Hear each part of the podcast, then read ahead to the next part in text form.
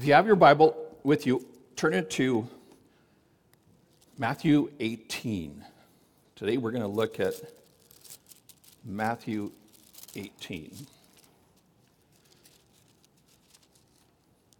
So, as we're getting into this this morning, I want to ask you a question. Take a little bit of a survey. How many of you have, have at least one good friend? Put up your hand. Hopefully, you're sitting next to them. How many of you have ever had a disagreement with a good friend? Put up your hand. How, how, many of you, how many of you have lost a good friend due to a disagreement? How, how many of you missed that friend? I just want to know who's here this morning. Because as we talk about how can I forgive others, there's probably, when I think about forgiveness, there's probably a face that comes into your mind or a name that comes into your mind. And I want you to hold that there because we want to talk about how do we forgive that person. With the polarization of the past years, there are dead relationships everywhere. Many of us have lost friends because of COVID, and even since, because of the way in which our world is polarizing. For some reason, we can't disagree without writing somebody off. And this also happens in churches, friends. As I've been studying the history of this church and every other church that I've done, and I've done seven history walls, pardon me, I've done eight history walls. I've noticed that there's some people who were once a part of the church family, but they're gone now. In fact, I've interviewed many, many of them. I wish I could tell you that my relationships have had happy endings. My first senior pastor almost took me out of ministry. I've had staff members that have been rebellious and divisive. I've had elders who have turned their backs on me. I've had people close to me walk away. I know that some of you have had the same experience, and, many of you have regrets, you have remorse, and you even have rips in your heart because of others. We all have them. And the Bible says that we have a pattern, that if we choose to follow them, we can live a life with mercy and freedom. Because Jesus taught us to pray in Matthew chapter 6, verse 12 Forgive us our sins, just as we have forgiven those who've sinned against us. Why does he tell us that? Because I think he knows we're human. And I think we understand, and we're going to look at today in just a moment, we're going to look at the reality that we have been forgiven and we need to forgive other people. But Jesus tells a story that I think describes it for us. Will you stand with me as we read this passage this morning? I want to read it together. If you have your Bible or your app, Matthew chapter 18, I'm going to be starting in verse 21. I'll give you just a minute to find that because it's important for you to follow along with us. Matthew 18, verses 21 to the end of the chapter. Then Peter came to Jesus and asked, Lord, how many times shall I forgive my brother when he sins against me? Up to seven times? And by the way, Jews required three. So he doubled it and added one, thought he was getting ahead. But Jesus answered, I tell you, not seven times, but 77 times. Therefore, the kingdom of heaven is like a king who wanted to settle accounts with his servants. And as he began this settlement, a man who owed him 10,000 talents was brought to him. And since he was not able to pay, the master ordered that he and his wife and his children and all that he had be sold to repay the debt. The servant fell on his knees before him. Be patient with me, he begged, and I will pay back everything. The servant's master took pity on him, canceled the debt and let him go. But when that servant went out, he found one of his fellow servants who owed him a hundred denarii. Now, let me just give you a comparison. The difference is 20 million and 20 bucks.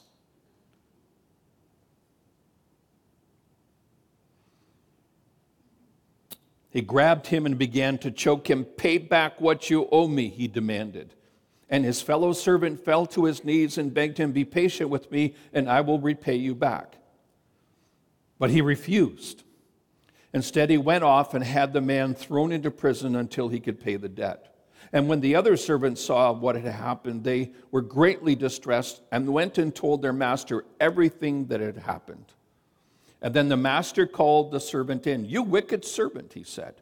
I canceled all the debt of yours because you begged me to. Shouldn't you have had mercy on your fellow servant just as I've had on you? In anger, his master turned him over to the jailers to be tortured until he should pay back all that he owed. Don't miss this next verse. This is how my heavenly Father will treat each of you unless you forgive your brother from your heart. This is the word of the Lord. Thanks be to God. Please be seated.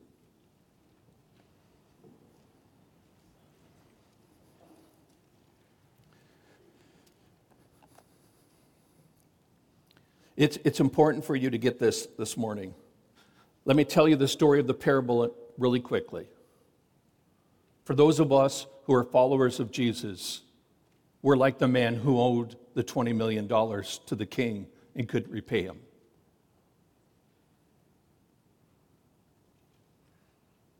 And then God forgave us because it was a debt we could not pay.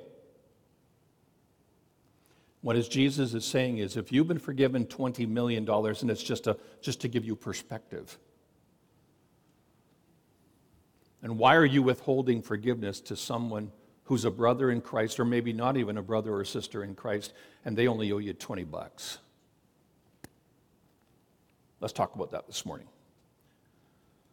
When did Jesus tell this story? You always have to look at scripture and find out when is the context. Like, what is the context of when he talks about this? And one of the beautiful things about doing the Bible reading program together, we're seeing the overview of things that are happening. And the 10 day period between the Jewish year and the, the Day of Atonement is during this period. And these 10 days were designated for seeking forgiveness between individuals. A person could not seek mercy from God on the great Day of Atonement, which was coming towards us, if they had not first sought reconciliation with their neighbor. And so you see, the Day of the Atonement was the experience of the community as everyone participated in the feast. Everybody went to this particular feast.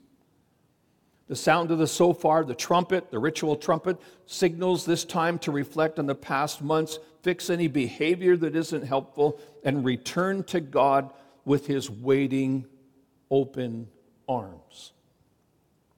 You see, the preparation for this collective experience focused on the necessity to forgive one another on a personal level.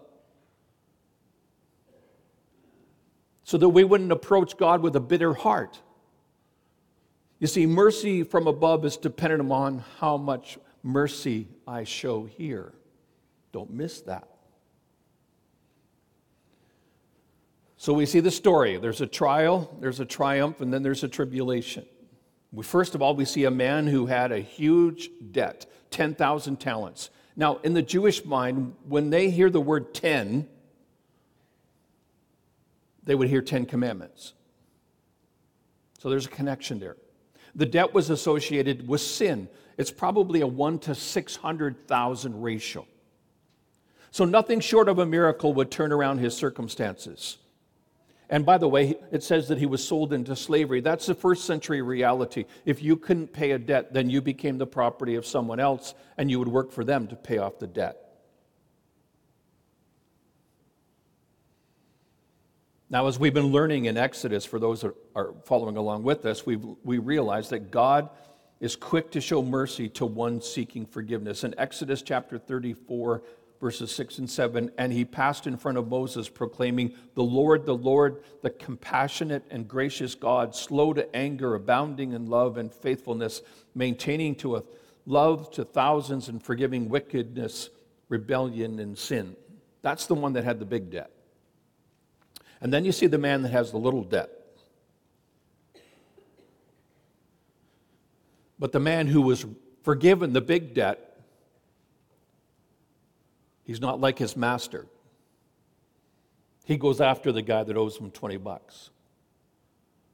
Now, let me read the next verse in Exodus chapter 34, for it says, Yet he does not leave the guilty unpunished. He punishes the children and their children for the sins of their fathers to the third and fourth generation. So we, I mean, we just read this story and go, man, this guy's messed up. Sometimes so are we. So let's first of all look at the problem of refusing to forgive. Do you know anyone who has told you that they can't forgive somebody else? They just will not forgive somebody else? Anybody, anybody hear that story before? I've heard it.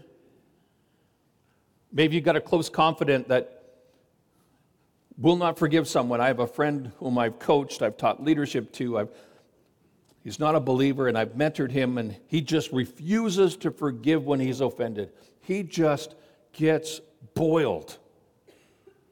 The problem is, he doesn't think it's affecting him but he's the grumpiest old man I've ever met. Look at what it says in verse 34 of our text. Then the, then the angry king sent him to the prison to be tortured until he had paid his entire debt. The key verse for today is verse 35 that I read at the end. That's what my heavenly Father will do if you refuse to re- forgive your brothers and sisters from the heart. So, what's the problem of not forgiving. The first thing is this we set ourselves up to be turned over to the tormentors. Now, did he mean eternal torment? Possibly. But there are earthly tormentors that come into our lives if we choose not to forgive. Newsweek reported a direct connection between anger and resentment and many of our psychological or physiological problems. And I quote Emotions such as bitterness, rage, and hostility are being linked with blood pressure increases, hormonal changes, impaired immune function, and memory loss. And every time you feel unforgiveness, you are more likely to develop a health problem. End of quote. Secular resource. Secular source. So, what's the first jailer that we allow into our lives? The first one is bitterness. Bitterness. Whenever I refuse to forgive or hold a grudge, I am like the man who grabbed his debtor by the throat and demanding, Pay back what you owe me. In Hebrews chapter 12, verse 15, it says this See to it that no one misuses the grace of God and that no bitter root grows up to cause trouble and defile many.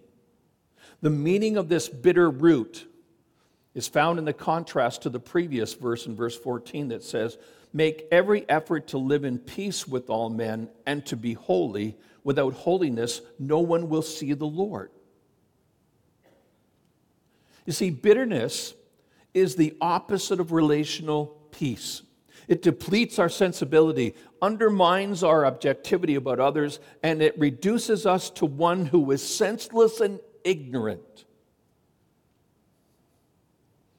Bitterness is unforgiveness amassed to a destructive quantity. It causes us to miss the grace of God in every relationship. Forgiving others roots out the bitterness that grows as we rehearse the hurt inflicted upon us. And once bitterness is removed, the healing grace of God begins to flourish and bear fruit. That's why I love that song, This Is My Testimony. I've gone from death to life. The first jailer is bitterness, the second jailer is resentment. When you have resentment, a significant part of you closes up. You become bitter and less able to express your love. You lose your aliveness and your joy for life. You put up protection walls, making your life more difficult. Letting go of resentment is not for the benefit of the other person.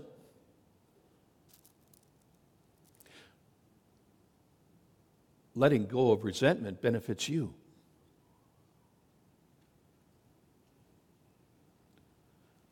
When you resent someone, you're saying forcefully that the other person is the problem, the cause, and the fault, not you.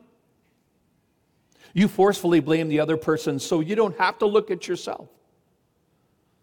If you looked at yourself, then you'd have to experience all the hurt from what happened in that experience. And you would have to feel all the hurt of being not good enough, not worth loving, or some other form of not being okay.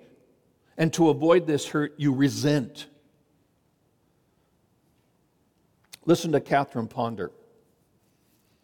She said this, and I quote When you hold resentment toward another, you are bound to that person or condition by an emotional link that is stronger than, than steel.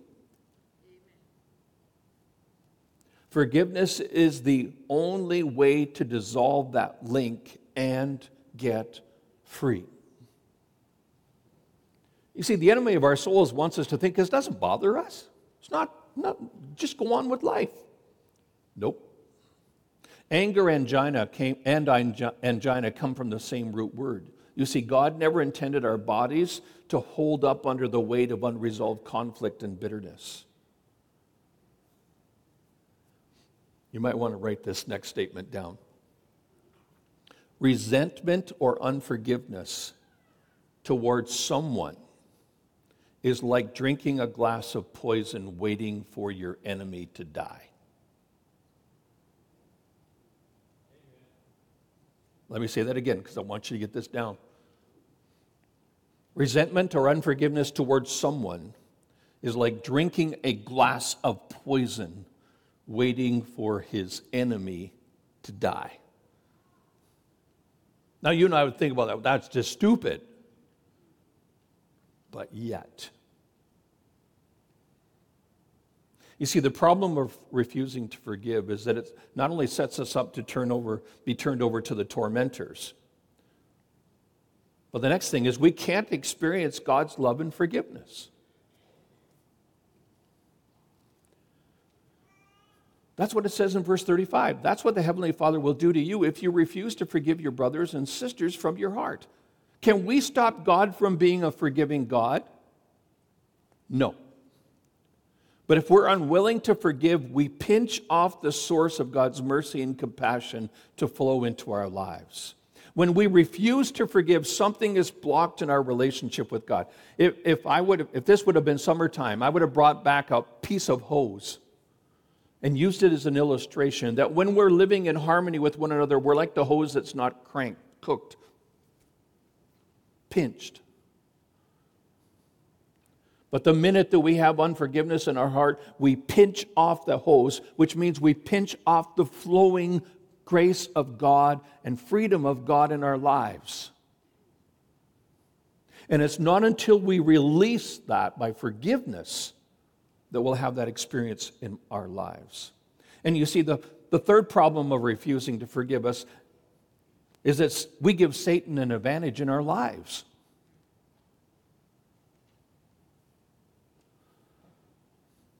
Paul found out that there was a man in his church who was having relations with his father in 1 Corinthians chapter 5, and he told the church to deal with it, and they did, and he repented.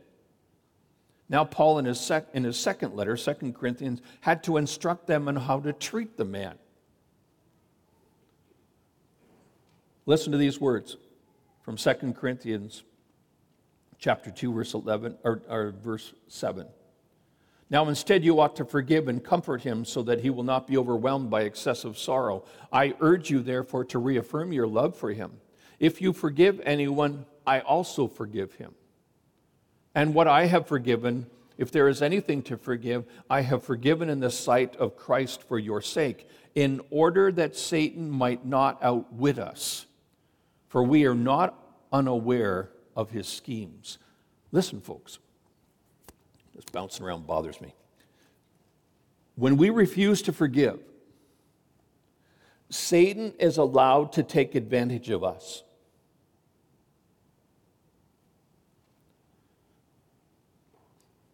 He starts to win the arguments in our minds, and, and he has a way in our relationships, and he desensitizes our hearts to the Spirit of God.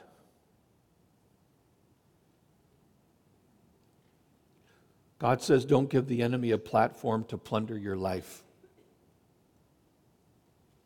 And for some of us, we wonder why things aren't going well. We wonder why we have these things in our minds and our things in our life and the stress and the anger and the angst and all those things. And all we've done is we built a platform for the enemy to have his way with our, in our lives. When we withhold forgiveness, we build the deck that a devil dances on to deceive us, which can ultimately destroy us. In your notes, circle this. The devil always wins when we fail to forgive. He always wins. You're not winning.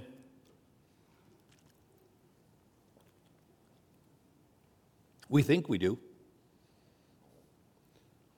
So, what does forgiving others require? You might be saying, okay, Bob, I'm convinced that it's not helpful not to forgive, so how do I forgive? Glad you asked. Let's look at a few things. The first thing is remember your own need.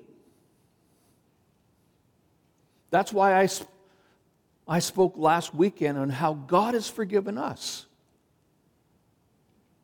We have to start from a place of humility and contrition contrition, pardon me. That is why last week I started with how important it is that you and I experience forgiveness. Because remember, you and I need forgiveness. Isaiah chapter 1, verse 18 Come now, let us reason together, says the Lord. Though your sins are like scarlet, they will be as white as snow. Though they are red as crimson, they shall be like wool. You see, Christ identifies with your hurt and my hurt. He does not belittle the injury,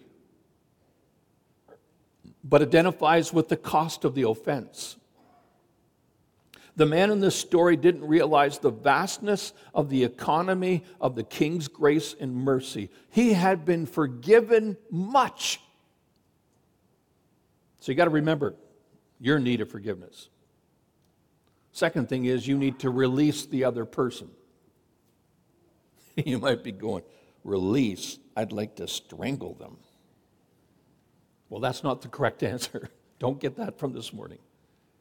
I get it, but God tells us to do something different.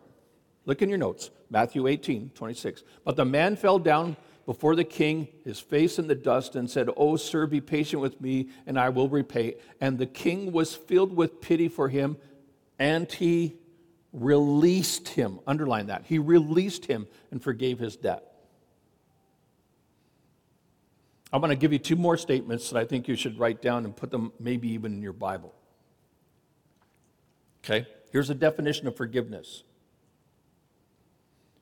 Forgiveness is giving up my right to hurt you for hurting me. Forgiveness is giving up my right to hurt you for you hurting me. Archibald Hart said that. Incredible statement. Why do we have to release the person? Is because we want them to pay. Here's another one. To forgive is to set the prisoner free and discover that that prisoner was you. To forgive is to set a prisoner free and to discover that that prisoner was you. The man was faced with losing everything because he could not pay. And the problem with being injured is that we want someone to pay. Somebody has to pay for this. And in our pain, we think we know what the price ought to be towards the person who has hurt us. I know that because I've sat up different nights thinking of some devilish ways that I, I wanted God to deal with some people and I wanted to do some things to people that hurt me. I, I've been there, sat there, done it. Got the t shirt and the journal full of it. But you and I can count on the fact that God is a forgiving God. Let me ask you this morning how many of you are thankful that God is a forgiving God? Oh, man. Absolutely. We have no problem with God forgiving our little sins, right?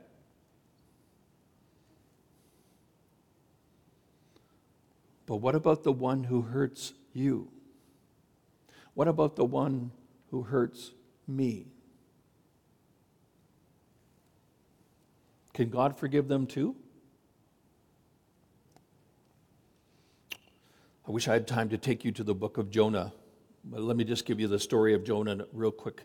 Jonah is told by God to go to Nineveh because he wants him to preach so that the people at Nineveh will return and will repent and turn to God. And what does Jonah do? He goes the opposite direction, right? He goes on a cruise, starts out snorkeling, and then ends up in the belly of a fish. Bob's translation, very loose. He repents in the belly, gets coughed up.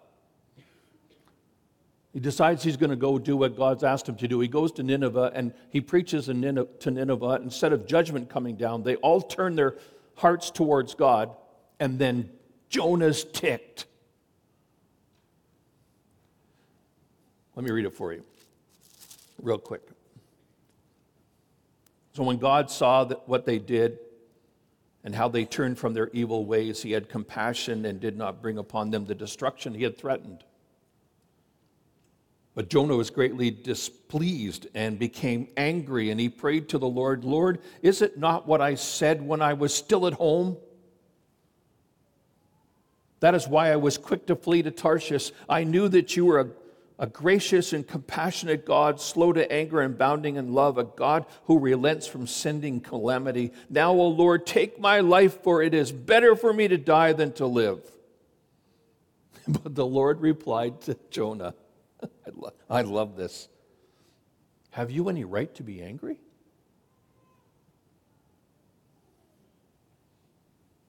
And then God does something. He provides a vine to give him shade, and then he provides a worm that eats the shade, and then, then Jonah's all mad again. And Jonah says, It'd be better for me to die than to live. But God said to Jonah, Do you have the right to be angry about the vine? I do, he said, and I'm angry enough to die. I have heard similar lines from people who are holding bitterness and resentment.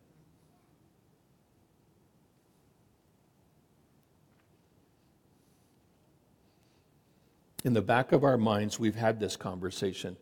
I know that God, you will forgive them, so I will refrain from doing that because they have to pay for my pain.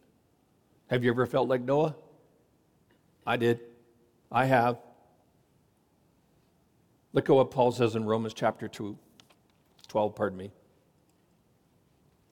Never pay back evil with more evil. Do things in such a way that everyone can see you are honorable. Do all that I do all that you can to live in peace with everyone.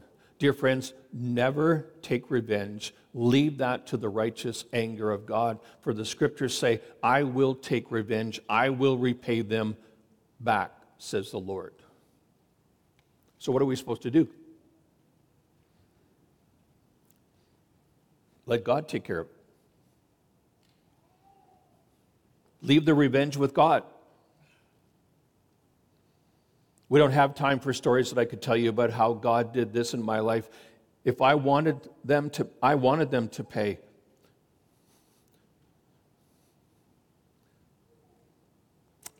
But God, I, this is yours.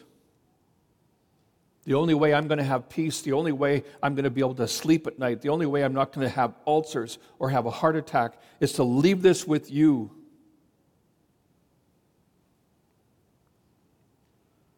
So you might be saying, okay, Bob, I've, heard that. Let's, but what do I do? How do I do that? Great question. Take a piece of paper and sit down and write out in detail the extent of your injury and your pain. And you just get as honest and as raw and as specific as you possibly can. List everything that you would like to say to someone who deeply hurt you. Because for some of us, that person isn't around anymore. That person may have died. That person may be in the other part of the country. That person may not want to talk to me. And then when you're done, I want you to take a red, highlighter, a red pen, and just strike an X over it and say, I choose to forgive this person, Jesus, because you paid for my sin and you paid for theirs. But that's not the end of it. If you're at home and it's the winter time, take it to your shredder. Don't hang on to it. And as an act of choosing to forgive, you dump that into the shredder. Or if you're at the, if you're at the lake, throw it in the fire. Or if you've got a fireplace, throw it in the fire. And write it down somewhere that that was the date you chose to do it. Thomas Fuller said this He that cannot forgive others breaks the bridge over which he must pass himself, pass himself. For every man has need to be forgiven. Remember your own need, release the other person. Number three, recognize that God is at work. For those who are joining me in reading the, through the Bible, we recently read about Jacob's youngest son, Joseph, the story of Joseph. His brothers treated him poorly and sent him into bondage. Due to a famine, the brothers had to come to Egypt to get food, and Joseph recognized them, but, but he, they don't recognize him. Not in your notes, in Genesis chapter 45, verses 1 and 2, it says this Then Joseph turned, could no longer control himself about before all of his attendants, and he cried out. Have everyone leave my presence, he said. So there was no one with Joseph when he made himself known to his brothers. And this is what I want you to hear. And he wept so loudly that the Egyptians heard him, and Pharaoh's house and household heard about it. What was Joseph doing? His, this, his brothers weren't in the room. He was releasing his brothers.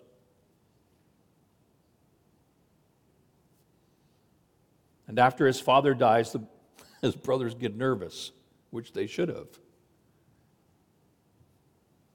And in your notes it says, But Joseph replied, Do not be afraid of me, for I am I God that I could punish you. You've heard this one many, many times. You intended to harm me, but God intended it for, for good. And He brought me into this position so that I could save the lives of many people. God is at work in ways you and I do not see today, but we may see if we look back. Got time for another one? You okay? All right. Reestablish the relationship. And I want to put, put an asterisk beside this one as much as possible. Dr. Henry Cloud's book called Trust is an excellent resource for those that need to reestablish trust when a relationship has been broken. But the Apostle Paul said in Romans chapter 12, verse 18, Do all you can to live in peace with everyone. It takes great wisdom to know if you should re engage in a relationship, and you may need help for this.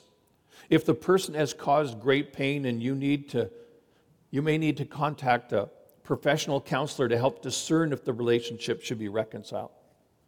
Here's what I want you to understand you're commanded to forgive, but you're not commanded to trust instantly again and be in relationship with that person. It's not wise sometimes.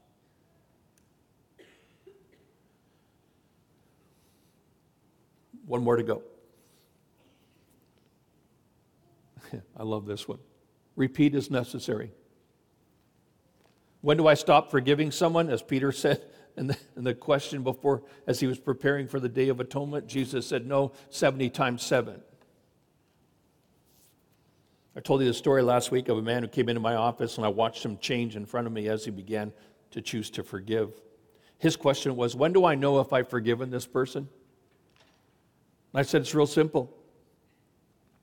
I said, I know you've forgiven this person when you come into the lobby on Sunday morning and you see the person who who wounded you and you wave at them and say good morning and you say it with a pure heart and you go into worship and it doesn't even affect your time with God.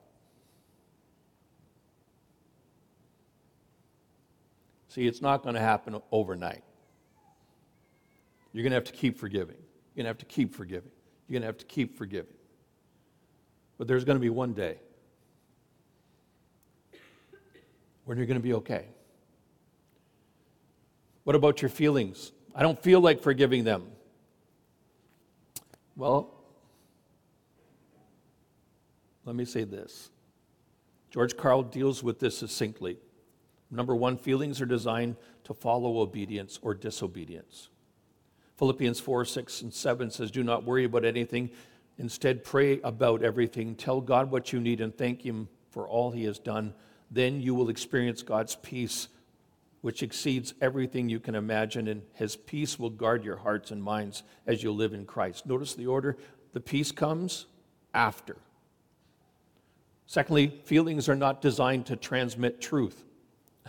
How many of you have ever made a, a decision based on feelings and regretted it? Of course we have. Number three, feelings must be informed and corrected within our soul. Our feelings are unable to tell us the truth. Our feelings have said to us that sin is okay, lust is healthy, argumentativeness is pro- productive, and slander is simply a matter of being honest. Faith in God is not a fleeting feeling, but a step of obedience to God's word and will. Gandhi said this the weak can never forgive. Forgiveness is the attribute of the strong. Carl George said this Our maturation can be measured by how quickly we become able to forgive. Jesus was able to forgive even while he was being crucified. So, our memory verse for this week is instead be kind to one another, tenderhearted, forgiving one another, just as God through Christ has forgiven you. Ephesians 4 32. So, how does this verse instruct us? If we've been forgiven a debt that we could not pay by a forgiving God, then where do you and I get off thinking that we have the right to withhold forgiveness for the offense of another. Remember the definition forgiveness is giving up the right to hurt you for hurting me. So, what are you going to do today? Will you set the other person free or keep sipping the poison and hope that they die? Let me lean in a little bit more. If you're unwilling to forgive, are you ready to have God withhold his forgiveness from you?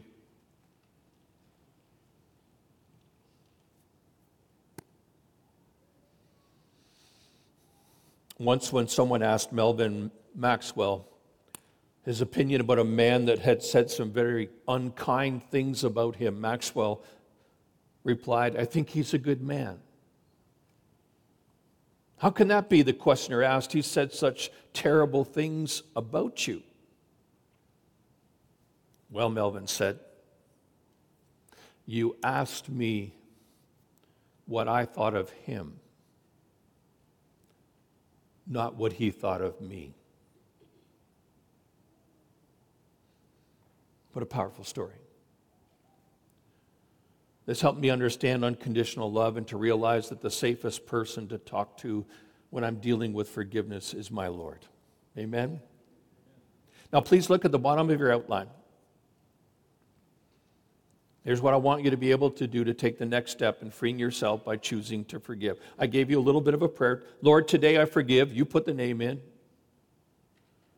and you put the offense in. Show me any action I need to take to reestablish the relationship. Help me to forgive others as much as you've forgiven me. The connection card that you took and told me about April the 20th, I want to pray for you this week because some of you may have to go and forgive some people. And what I'd like you to take is that connection card put your name on it, put your first name on it, and then put the initials of the person that you know that the Lord wants you to go and talk to. I don't need to know their name. I just want to pray for you in that situation.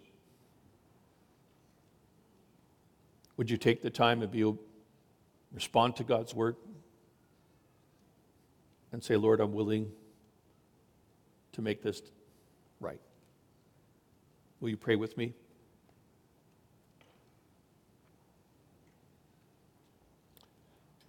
Father in heaven, we want to worship you because you canceled our debt of sin, which we could never repay, through the incredible work of Jesus. Jesus, we marvel at how you taught us to forgive. And you didn't just tell us, you demonstrated for us how to quickly forgive.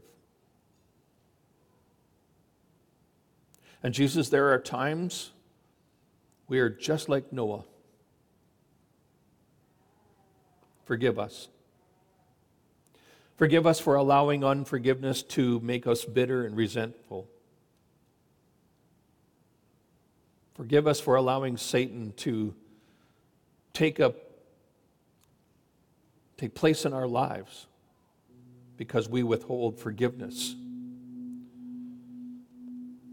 And what happens is we give him a leg to stand on and robbing us from freedom and meaningful relationships. So today, in simple obedience to your word, we choose to forgive the person we wrote down on our card. We release them knowing it really means that we release ourselves from them.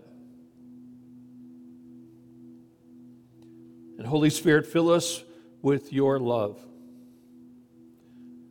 so that we may allow this gift of forgiveness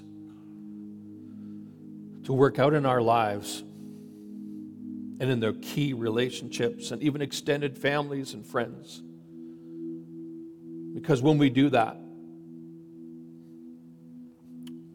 we become more like Jesus. In our desire today, precious Holy Spirit, is to be like Him today. And I pray for everyone here. I know the strain, I know the consternation, I know the pain that we experience when we have to make the choice to forgive. Oh God, would you touch us as we do this? In Jesus' name we pray. Amen.